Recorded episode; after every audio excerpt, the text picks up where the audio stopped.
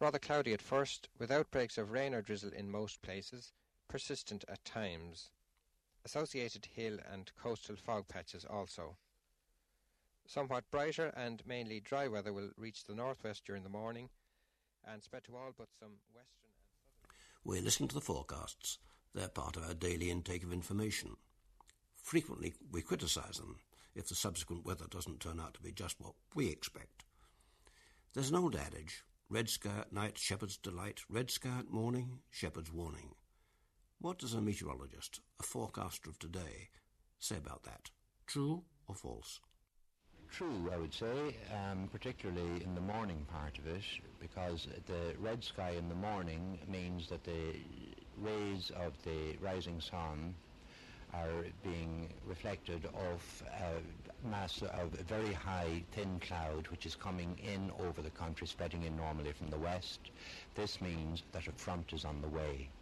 So that the red sky in the morning means that the cloud has to be there for the sky to be red, and if the cloud is there, the chances are that it's going to thicken and eventually there's going to be rain, hence the shepherd's warning. Many of these old saws were based on fact. There were um, based on observation over years by men to whom the weather was important, who lived in an area, saw the signs, and although he didn't have any rules to go to by, like mathematical rules, he knew from his experience that when such a thing happened, followed by such a thing, that normally this happened, and as a result of this, that mo- most of these saws are definitely based on observation.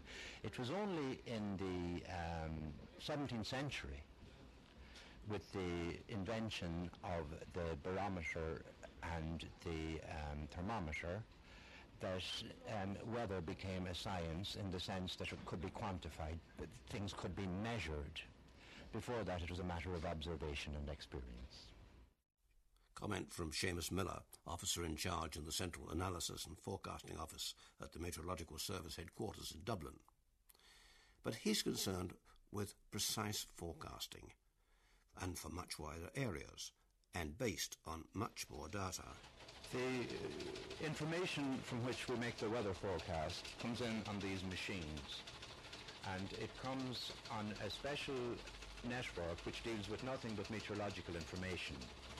The information is all coded in groups of five figures to take care of the different languages throughout the world who uses them. Now, according as these sheets come in, every number on the sheet has a meaning, and different blocks are for different countries. And it's like knowing another language. The person who plots or uses this information must know the language of these figures.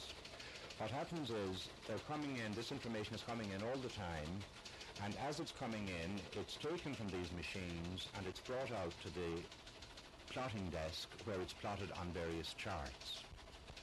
The information comes from all over the world. Here in Dublin, we deal with information from all over Europe, Iceland, North Africa, the Azores, Greenland, and North America and Canada. These stations all go out at the same time. The standard of Greenwich Mean Time is used throughout the world for taking meteorological observations. The um, information, the observations are taken at standard hours and they're sent by various means to general collecting centres throughout the world where they're put onto a general telecommunications network which sends them to all the meteorological offices throughout the world which have, um, mach- special machines for receiving them. So that within 10 or 15 minutes of an observation being taken, say, in Moscow, it's available here in Dublin. There are a number of meteorological stations around Ireland? Yes, there are. We have 14 stations which are run by the Irish Meteorological Service. These are manned on a 24-hour basis, and each one of these stations gives a weather observation every hour, 24 um, per day from each station. They feed them to you or to the Yes, they feed them to us. We send them through Dublin Airport um, to Bracknell in England, where they're put into this general telecommunications circuit, and then they're sent around the world like that. Here's one of the me- messages. EGRR 300800 C7L and a whole series of groups of figures 99570 70200. What do they mean? Well, this actually, EGRR means that it comes from England, and 30 is the date, the 30th, 0800, that's 8 hours GMT. It's easy when you know how. C7L means that it's a ship and a fixed ship which is maintained for meteorological information only. There are only three or four of them at the moment. Well, eh? Um, there's one, this gives its latitude and longitude. This particular one is at 57 degrees north latitude and 20 degrees west longitude. Now, three, this figure three means that there are three oktas of cloud, three eighths of the cloud, uh, sky that the observer can see is covered with cloud. And um, the wind is 340 degrees, 6 knots. The visibility is 20 miles. The weather is fair. The past weather is fair. The pressure is 1020.0 millibars. The air temperature is 10 degrees. The barometric pressure tendency is rising 0.8 of a millibar. In other words, the pressure is rising, which is normally a good sign. These eight groups indicate that these give the type, amount and height of the cloud. There are 5 eighths of stratus at 1,000 feet. There are 7 eighths of stratocumulus at 2,500 feet. Um, the sea temperature is 9 degrees, and then you get the direction of the wave and the heights of the wave from these other groups here. So as you can see, in the space of a line or a line and a half of figures, there's a very large amount of information included. What happens next? Well, what happens next at the moment is that information has just been taken off the teleprinter, and here in front of me we have a chart. We plot eight charts daily in the Irish, in Dublin here, um, and the chart embraces um, North America, Canada, Greenland, Iceland, the Azores, North Africa, and Europe. Now, each of these reports that comes in is plotted on these charts and um, it's plotted again in another type of language, if you like, both in numbers and symbols, all of which have a meaning for those who know how to read them. For instance, these two dots here indicate that at this station there's continuous light rain falling. This X here inside the circle shows that the sky was obscured. In other words, it's, it's foggy at this particular station. These arrows give the direction and strength of the wind. This here gives the temperature, the visibility. The red one gives the dew point to show the humidity of the air. The sea temperature is given here. The pressure is here and the pressure tendency, whether it's rising or falling, is here. The type and amount of cloud are given here, given here with these figures and symbols, and what the weather has been for the past three hours has been given here. So it's a question of transforming one language of figures into another language of figures and symbols. And when this whole chart is plotted, there'll be several hundred stations plotted on it. The next step in the process then is to give it to the meteorologist who will proceed to analyze it. The end result of all this is the sort of chart we see on television or in the newspapers. This is the synoptic chart, and for we do on this large area we do four every day, and we do four on a somewhat smaller area. That's eight in all.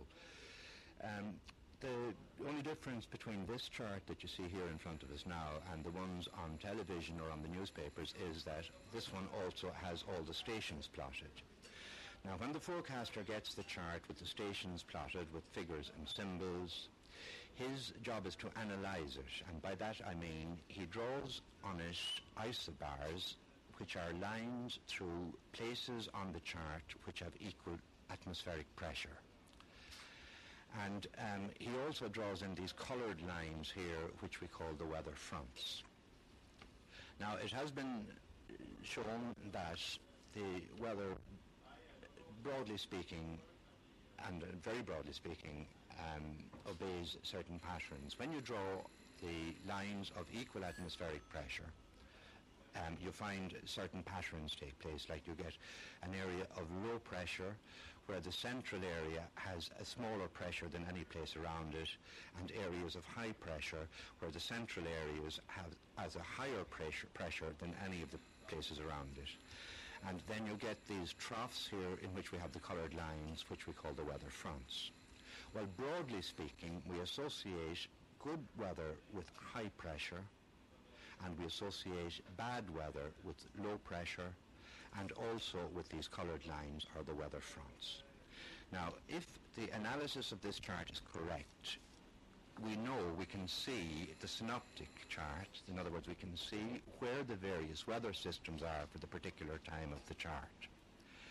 And in deciding precisely where the fronts are as well as having the actual um, information from the stations on the charts, we use previous charts to see how these have moved. We also have further information on the state of the atmosphere from ascents, big balloons which are sent up into the atmosphere carrying, um, carrying electronic equipment which radio back um, various information of the sta- state of the atmosphere at different levels, and we have also a very important aid now in satellite pictures. The satellites, the polar orbiting satellites, orbit the Earth, taking about an hour and a half to do so, and all the time transmitting back photographs of what they see to any station on the ground which has the proper equipment to pick it up, which we have here in our um, Central Analysis and Forecasting Office in Dublin take a look at that in a moment. Yes, indeed.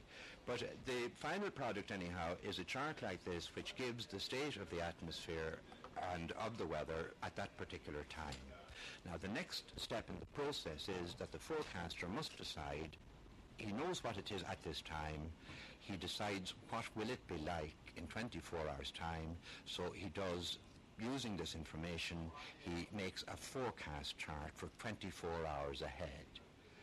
And he comes up with the various low pressure and high pressure areas and these coloured lines or weather fronts in different positions. For determining where they will be, he has to guide him the way these fronts have been moving, the way the lows have been moving, the way the highs have been moving, and he decides whether they're becoming more intense or whether they're filling, becoming less intense.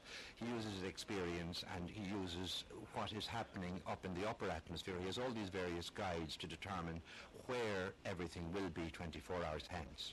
Now, if he comes up with a perfect forecast, he should be able to be in a position to give a good weather forecast because all you have really here are charts, pieces of paper with lines and symbols. Now he has to he has to transform these lines and symbols into what the weather is going to be like in Ireland. Satellite pictures are a comparatively recent aid to the forecasters. This is how they arrive. Well, you can see here a satellite being received. And as you can see, it's a photograph which shows different shades ranging from black through grey to white. The white being the cloud and the black areas being the areas of, the, of the, in the range of vision of that, this particular picture where the skies were clear so that you can quite often see the outlines of land, particularly um, southern Europe at this time of year where you can see Italy here quite clearly and Spain, whereas you go further north it tends to be more cloudy. Well, the satellites actually, these ones are polar orbiting satellites and they pass near the north and south poles and they are about 500 miles up from the surface of the earth. At that um, altitude it takes them about an hour and a half to do a complete circuit of the earth during which time the Earth itself is rotated on its own axis by about 15 degrees, so when they come around again, they are taking pictures of um, a different area of the globe, and in that way they can scan the whole of the Earth's globe very rapidly. Now, if you have the equipment to receive them, once they come over the horizon, it's possible to pick them up as we are doing here, as you can see at the moment. We have an aerial on the roof of our building here, which looks rather like a large um, vertical cigarette, which is the area from which um, the signals, through which the signals come into this machine here, where they are, um, where they are um, the photograph is, as you like, if you like, developed onto this receiving machine here. Now, when we receive the satellite, we know from the times at which it was due to pass over various areas where it is. We can put on it the latitude and longitude lines, which means that the forecaster will know at this particular time exactly what the state of the cloud in the atmosphere was. There are two American and there's a Russian satellite at the moment in orbit. We receive pictures from them all. Now those are known as the um, orbiting satellites, but there's another type of satellite, a geostationary satellite. Now these satellites are at a much higher altitude. They're up at about 23,500 miles above the surface of the Earth. The one that we will be most interested in is centered over the equator at the meridian of Greenwich. And we have a dish aerial, a special type of aerial for receiving pictures from this. This satellite moves with the Earth and it's able to take pictures of the whole of one side of the Earth's disk and it can take one picture every half hour so we can get 48 pictures a day of what's happening on the Earth's surface. Now, at the moment, this particular satellite is not sending pictures, but we hope it will be by the end of the year, and this should be another very important tool for us. There are five of these geostationary satellites around the equator, uh, so that um, if one has the equipment, one can see what's happening all around the world instantaneously.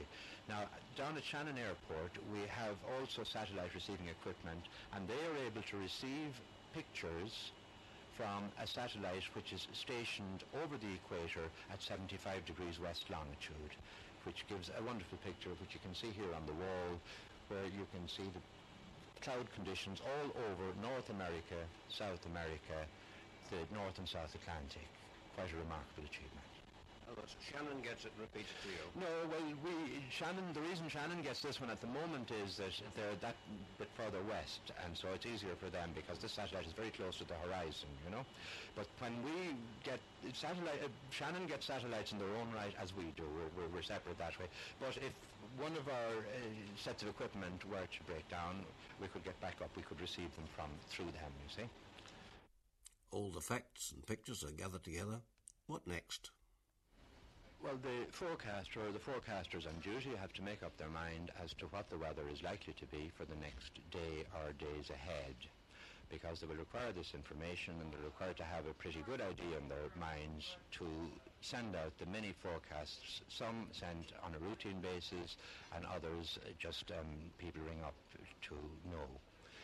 Now, um, our main, one of our main customers, of course, is Radio Éireann, to whom we send weather forecasts at regular periods every day. And indeed, as you know, here in this floor we're on, we have a studio from which we transmit weather forecasts four times daily. Now, other um, users of our forecast, of course, are the newspapers, both the daily newspapers, the evening newspapers, the Sunday papers, and increasingly more specialist papers, in particular farming newspapers, who require um, weather forecasts with an emphasis on what the weather will be like for agricultural purposes, usually for a week ahead. We're trying to do this all the time. Um, many of the weather, everything depends to a certain extent on the weather. Some things are more weather conscious than others.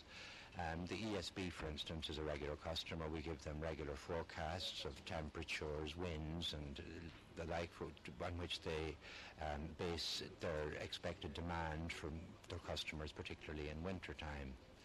Um, industry, the building industry, for instance, if it's going to be wet or dry, they have to determine what type of work they're going to do.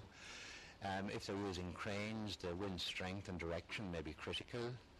Um, if it's winter time and they want to pour concrete, whether there'll be frost or not is critical.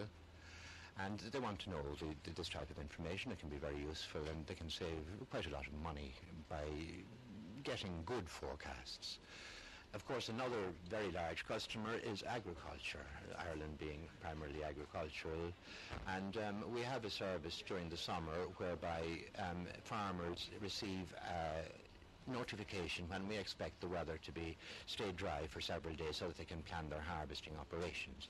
But apart from that, literally thousands of farmers ring during the course of any season and each of them wants to know what the weather is going to be like in his particular area for as far ahead so that he knows whether he can cut hay or make silage or whatever. And you can give this type of detail? We always do our best to give it. Sometimes there are some situations, for instance, in an anticyclonic situation where the weather is quiet, where it's likely to remain settled over a period, where you can, up to possibly five and even seven days ahead, say with reasonable conf- confidence that the weather is going to remain good. Unfortunately, that doesn't happen often enough in Ireland to satisfy people. There are other situations then where you can say that um, the weather is likely to remain broken. There's going to be showers followed by sunshine, followed by more showers, but there'll be good drying in between them. And a person who knows what weather is about, like a farmer, although this uh, type of information doesn't specify exactly when the showers will occur or where exactly they will occur, provided the farmer knows the type of weather to expect, it's useful information for him. Satellite pictures are one new tool. Computers also have a special role Peter Lynch, a meteorologist in the research department, explains. The benefit of the computer is its high speed. There's nothing really that a computer can do that a human cannot do, but they can do it at such a tremendous speed as to be able to make, for example, to make a 24-hour forecast in less than one hour. Um, the first numerical experiment, the first numerical prediction was done by a British scientist, L.F. Richardson, uh, who formulated the equations in such a way as to be able to solve them and make predictions. But he did not foresee the development of the uh, development of high-speed computers, and he, cal- he calculated that it would take something of the order of 64,000 human beings to predict, to do the calculations as quick as the weather was happening. This, of course, is totally impractical. But the, the computer which we now have at the Met Service can do of the order of 1 million operations every second. Therefore, the vast bulk of calculations which are necessary becomes a practical proposition. And these are translated into the figures we see on the map. Yes, that's right. From these, we get uh, forecast maps, which the human forecaster then, can then assess. And with his experience, he has a new tool with which to forecast the actual weather. Doesn't this have a relation to the demand for medium range forecasts, which I believe has been increasing in recent years, especially for agriculture and fisheries and even industry? This is such a, a, difficult problem that 17 European nations, of which Ireland is one, have got together and formed the European Centre for Medium Range Forecasting, whose headquarters is in Reading. Uh, they have acquired recently a, perhaps the fastest computer available, a Cray 1, which can do of the order of 100 million instructions a second and can produce a, a forecast for seven days ahead in a couple of hours. Ireland, uh, the Irish Met Office hopes to be receiving the products of the centre in a month or two from now. And hopefully the public will be gaining the benefit from these within a few months. The sound of the weather is the howling of the wind, the splashing of the rain, the roll of thunder. But the background noise for the forecasters is this kind of sound.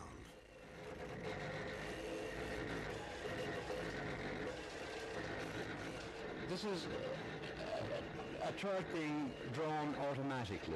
As you can see, the, as the pens move back and forth and the chart moves up and down, the lines of equal pressure are being put in automatically. It's all done through the computer. A program in the computer has determined where these lines will be.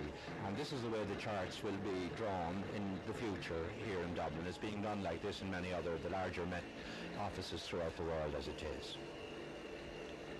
This here shows the actual area that's being drawn, and you can see how much quicker it is. This machine also plots these charts, and it can do in about 15 minutes what it would take a manual plotter two and a half to three hours to do.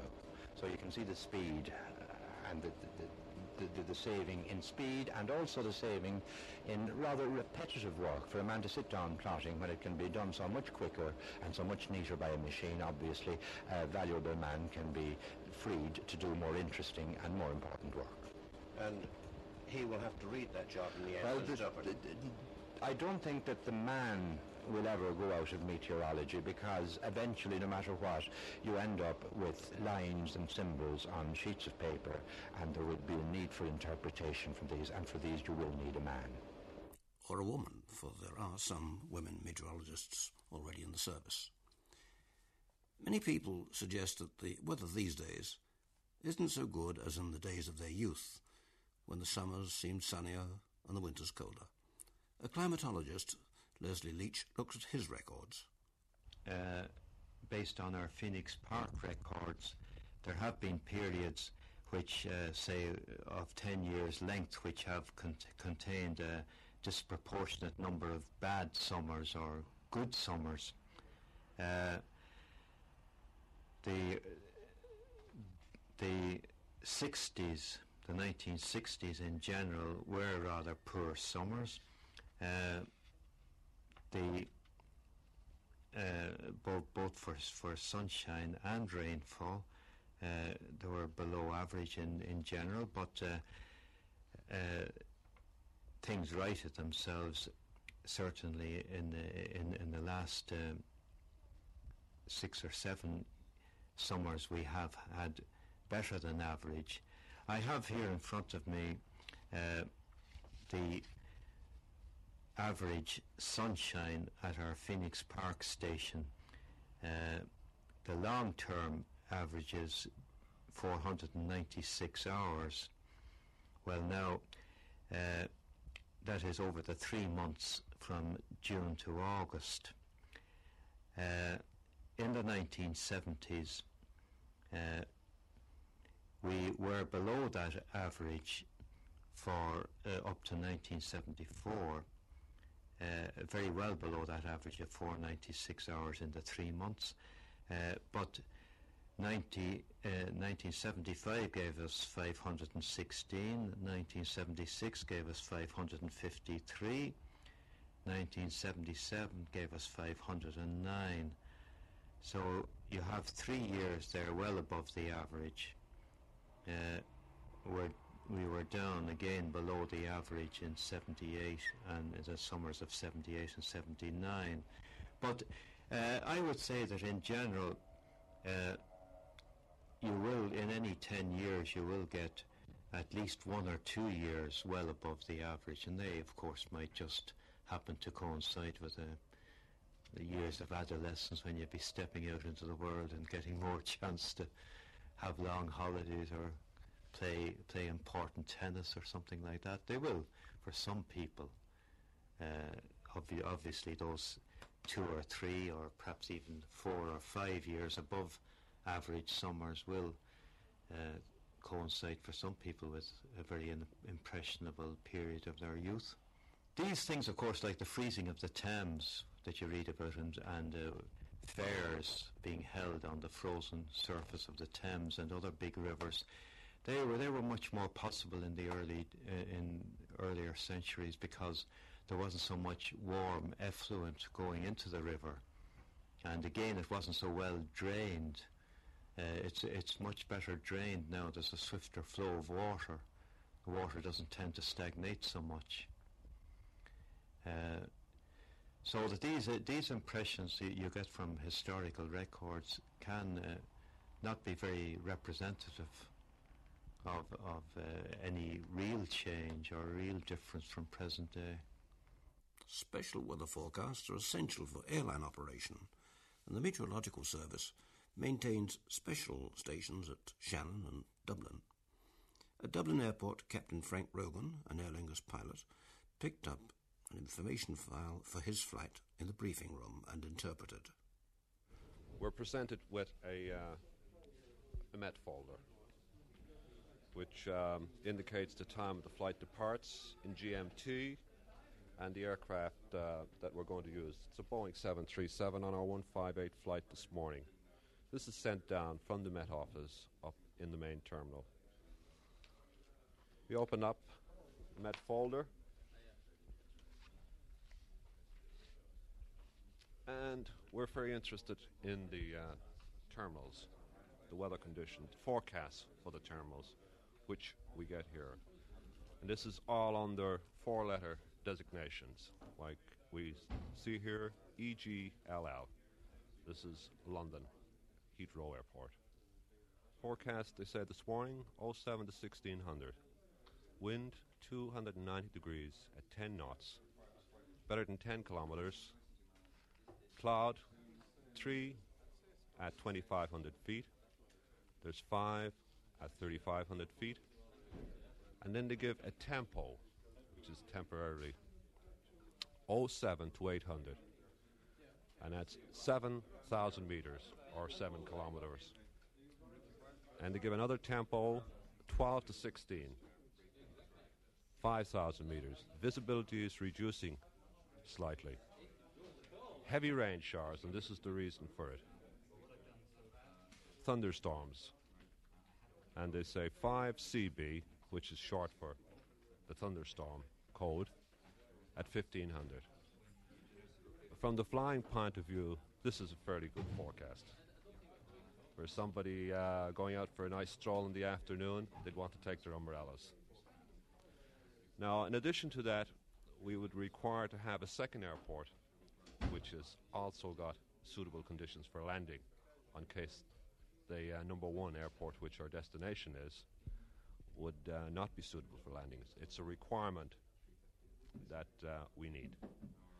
So our alternate this morning is Gatwick. Now the forecast for Gatwick,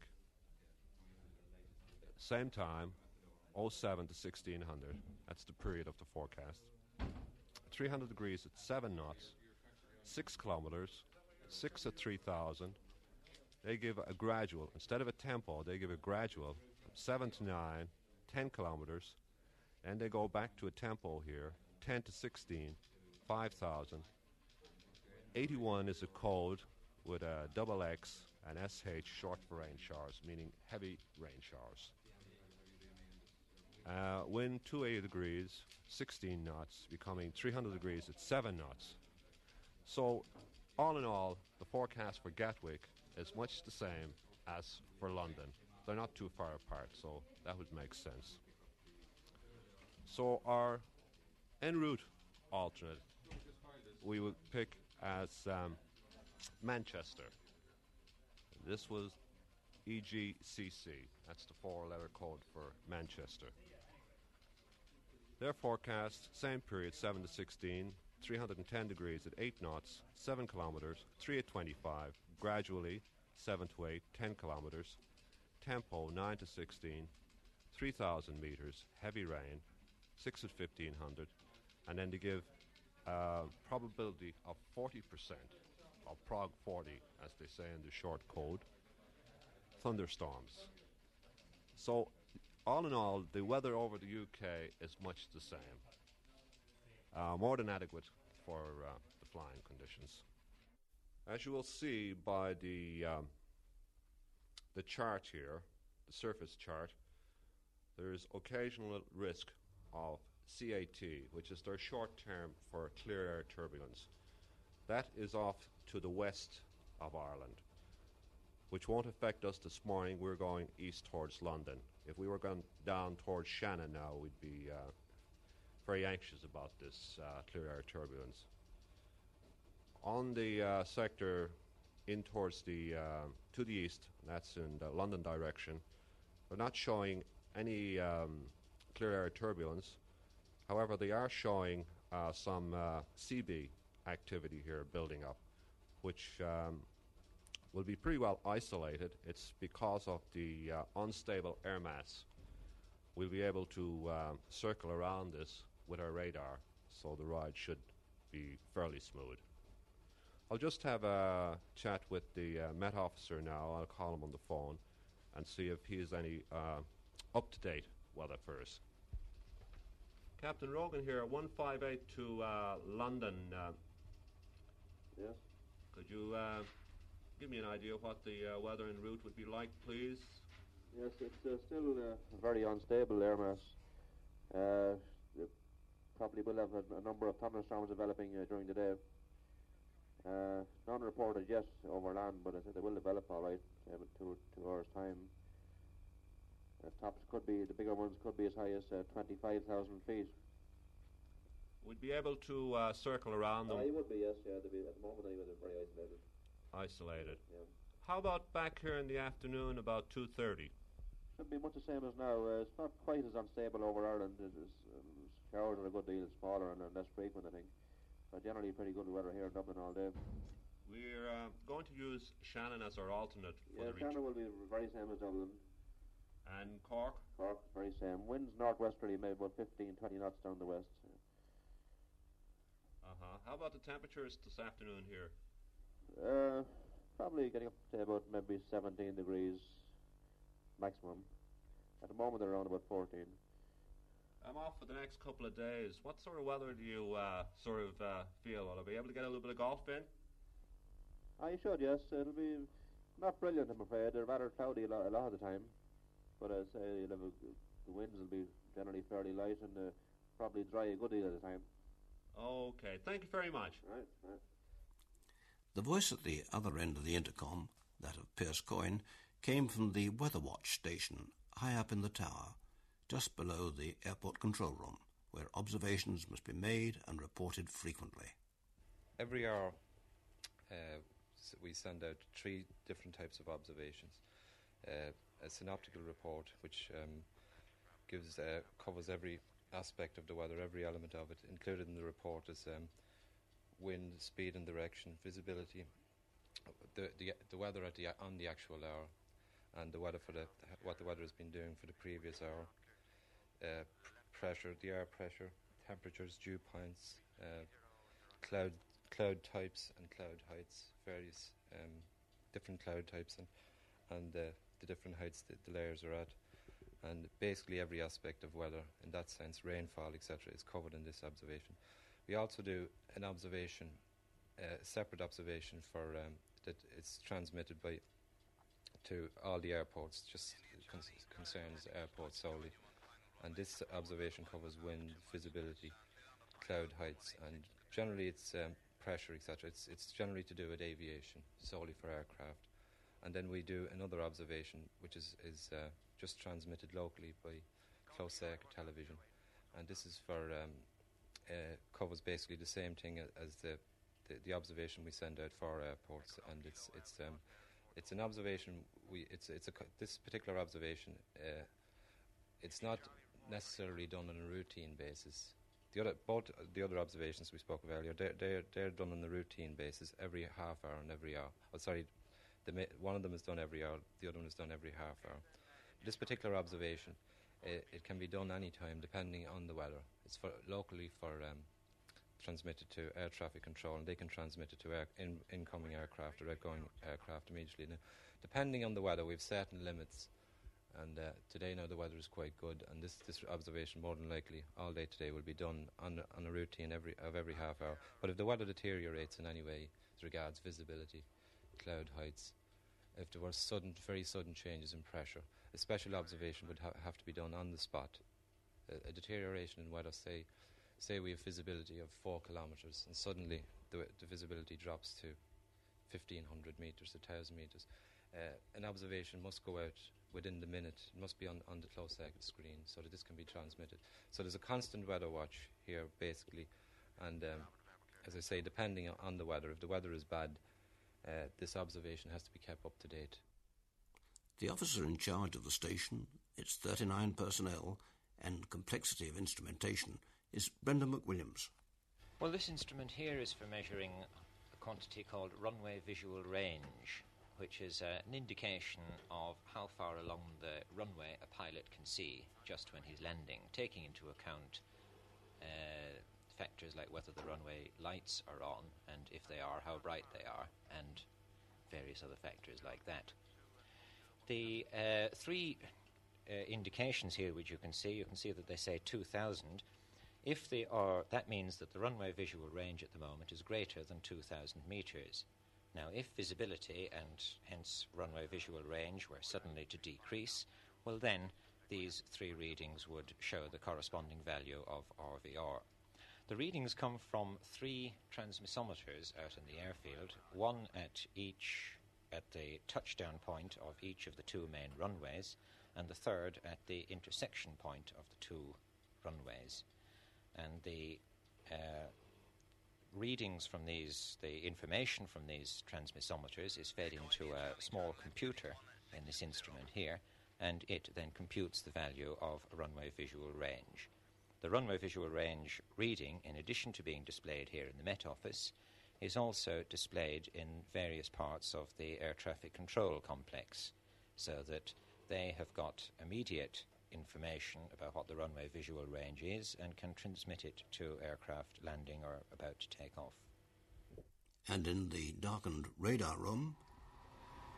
Well, at the moment now we're, we're doing a routine radar scan uh, in an effort to show up uh, what shower activity we may have around the country. And uh, at the moment, as you can see, our activity is mainly between uh, about 235 degrees up to northwest. Now it's not very vigorous. The tops are about uh, eight to twelve thousand, and uh, the strength of echoes, which indicates the intensity of the precipitation, and that that's not very strong either. So at this particular hour of the day, uh, the build-up seems to be moderate only. Later on, of course, that picture could change. The highest tops we have are quite distant from us. They're mainly over in the Manchester Bristol area, where we have tops 16,000 and fairly strong echoes. Um, the uh, this picture could change quite a bit now in the afternoon with heating, uh, with uh, temperatures rising and all that sort of thing. So in the Cardiff Bristol area, for instance, now they're already giving a in their forecast for the afternoon, they're given a probability of 40% thunderstorms. So those tops will certainly will increase in the afternoon. Uh, our our own forecasts are just going for showers, so there may be little or no change here. What's the range of that? Now, the particular range I'm using is 100 nautical miles. Uh, I could do 250, but if I do 250, I can pick up these extra echoes over Manchester and Bristol. But uh, in order to get our own echoes in more detail, I reverted back to the 100. But I have noted those ones, of course, over England and Wales. Now, if you want, if you had a thunderstorm in nearer, of course, you could come back down to 50 and you could get it in that much more detail, you know. Uh, that'd be tops of cloud, uh, strength of echoes, which is the main, uh, the main business, really, you know. The strength of echo is the lo- actual degree of light. yeah, it's the the strength of echo. I mean, if you have a fairly strong echo there, would say over 30 decibels, it means you're dealing with uh, heavy precipitation or thunderstorm, possibility of thunderstorms, you know. There are 27 different types of clouds, but a recollection of the old time sailor's jingle, mackerel sky and mare's tails make lofty ships carry low sails, brought this comment. Basically, it's true that at any level, uh, the clouds at the higher level are a forecast possibly of what's to come of what's what's what's actually gone. It's a forecast of what's to come at the lower levels. So you'll see it at a higher level force basically. But with uh, say we have a cold front coming in, we're going to the, the force warnings are is, is, it's a build up of layer cloud at, at, at a higher level, and then it'll move to the medium level as the, as the front comes in. The, the at the top level, it's, it's coming ahead, and then down to the bottom level. So that's that's um, it's a good pointer there again. To it doesn't work out quite as simple as that. The particular geographical location of Ireland here is in the um, area where it's all happening from the weather point of view because we're close to the track, the normal track of the depressions which often form down here in the Gulf of Mexico and move northeastwards across the Atlantic, usually ending up here somewhere in the North Sea. They bring with them their weather fronts which cross Ireland. Sometimes the lows come right down over the country.